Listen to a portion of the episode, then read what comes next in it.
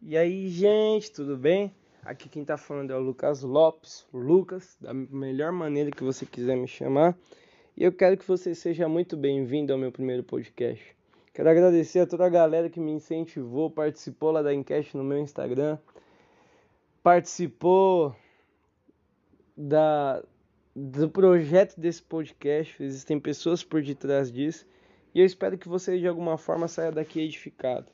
Cara, quando eu propus esse assunto, quem sou eu não queria que você soubesse sobre mim, até porque eu não sou ninguém, eu não sou nada e eu nunca serei. Mas eu quero que você faça essa pergunta para você: quem sou eu? Você não vai se perguntar quem é o Lucas, mas olhar para dentro de você e falar o seguinte: quem sou eu? Muitas vezes a gente baseia a nossa vida, baseia a nossa história, a gente se baseia, sabe? Em coisas que nós conquistamos, em coisas que nós desejamos. Ah, eu sou o cara que um dia sonha em ser jogador de futebol, eu sou o cara que um dia sonha em ser um grande empresário, eu sou um cara que sonha nisso, eu sou um cara que sonha naquilo, e na verdade a gente não é o que deveria ser. Você pode parar para pensar comigo que a gente vive numa geração que é uma geração que vive em favor de resultados. Nós vivemos em tempos que as pessoas cobram de você intensamente, que as pessoas cobram de nós intensamente e que nós nos cobramos intensamente resultados. Você já parou para pensar, mano, que a gente não é uma máquina? Talvez você esteja já se questionando, e eu espero muito isso de você, que você esteja se questionando no fato de quem sou eu, se você é um ser humano ou se você é uma máquina. Você já parou para pensar que você está tão exausto na sua vida, não porque você faz coisa demais, porque a ordem natural da vida é que você trabalhe muito e que você estude muito, para você que acha que está estudando ou trabalhando demais. Essa é a realidade, principalmente da vida adulta ou da preparação para ela. Bem-vindo à vida normal das pessoas.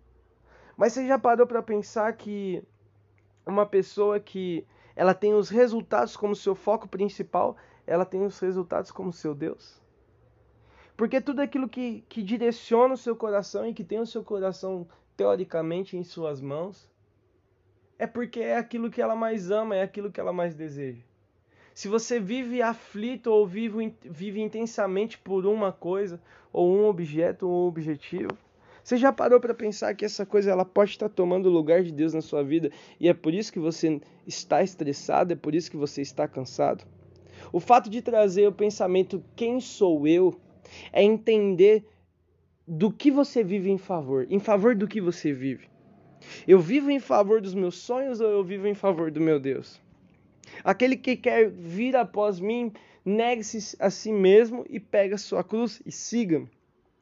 Quando Jesus está dizendo isso, ele está dizendo assim: muitas vezes você vai precisar negar a sua própria vida, negar os seus próprios desejos, mas vai precisar me seguir com aquilo que você pode carregar. Você já parou para pensar que muitas vezes você olhou para a cruz como um peso, uma dor, mas a verdade é a cruz é o poder que nós podemos carregar. Quando eu falo sobre quem sou eu, tenho que me responder: eu sou o cara que carrega o poder da cruz junto comigo. Eu sou o cara que caminha atrás de Cristo. Você percebe que ele fala assim: segue-me, siga a mim. Ele não está dizendo para você andar do lado dele, ele não está dizendo para você andar na frente dele, ele está dizendo para você o seguir.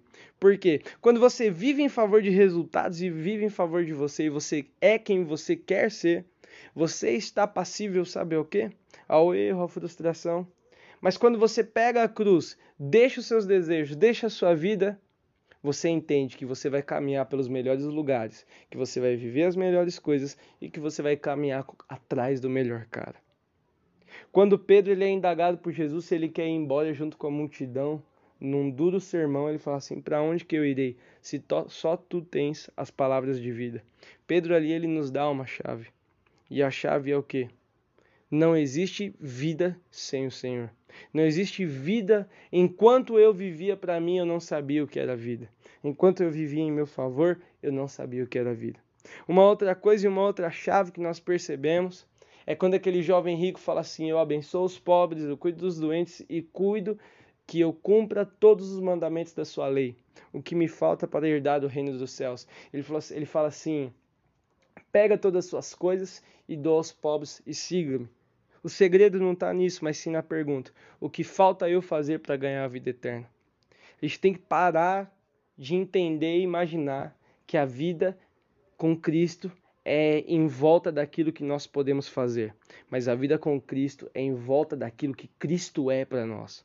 Você já parou para pensar que muitas vezes Deus está sendo secundário na sua vida?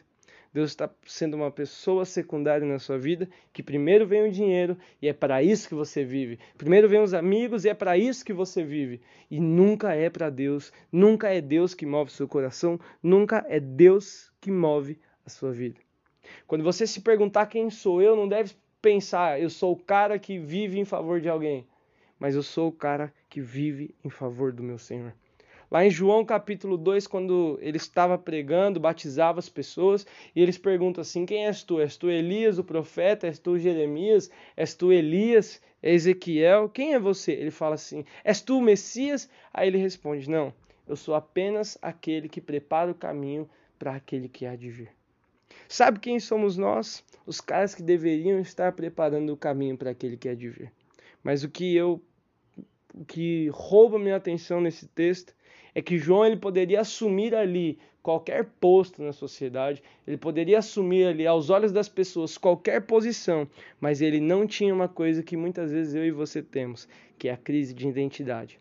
Ele tinha um direcionamento e ele tinha uma certeza de quem ele era e para que ele foi feito. Hoje eu quero te convidar para que você pense comigo sobre quem você é e para que você foi feito, para que você está vivo. Você comece a se repensar e se reinventar. Para que você viveu até hoje? Para que você está de pé até hoje? E quem é você na verdade? Quando eu pergunto quem sou eu, a expectativa do meu ser não deve estar em mim, mas deve estar no Cristo, que é revelado diariamente para mim o seu caráter. Quando a palavra de Deus diz assim, porque nós somos a imagem e semelhança de Deus, lá em Colossenses capítulo 3 vai dizer também que nós, outrora, já não somos mais diferentes, porque nós vivemos com Cristo dentro de nós. Logo, quando perguntarmos quem somos nós, na verdade devemos nos fazer outra pergunta. O quanto de Deus eu tenho dentro de mim? Eu devo ser o cara que carrega Deus para todo lugar. Eu devo ser o cara que fala de Deus para todo lugar. Esse deve ser eu. Não existe um meio termo. Não existe uma meia ocupação. Não existe um meio direcionamento. Hoje eu espero que Deus esteja te dando um real direcionamento sobre quem você é. E você é o cara que Deus deseja que você seja. Ah, Lucas, como que eu vou descobrir isso? Cara, medite na palavra e viva em oração. Assim você descobre quem é Deus. Todas as vezes que depender de você, ou se você vive, preste atenção nisso, se você vive em função de quem você pode se tornar, você está passível ao erro.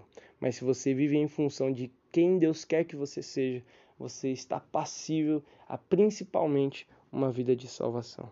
Se você se coloca à disposição de ser moldado e tratado para viver aquilo que Deus tem a você, você vai viver uma vida de excelência. E é isso que Deus tem reservado para você. A sua pergunta, quem sou eu? A resposta é, eu sou quem Deus quer que eu seja. Se você não sabe viver nessa expectativa, ou se você nunca viveu, use esse conselho. Viva em oração, viva em jejum, viva em meditação na palavra, seja discipulado, frequente uma casa, frequente uma igreja, esteja com Cristo.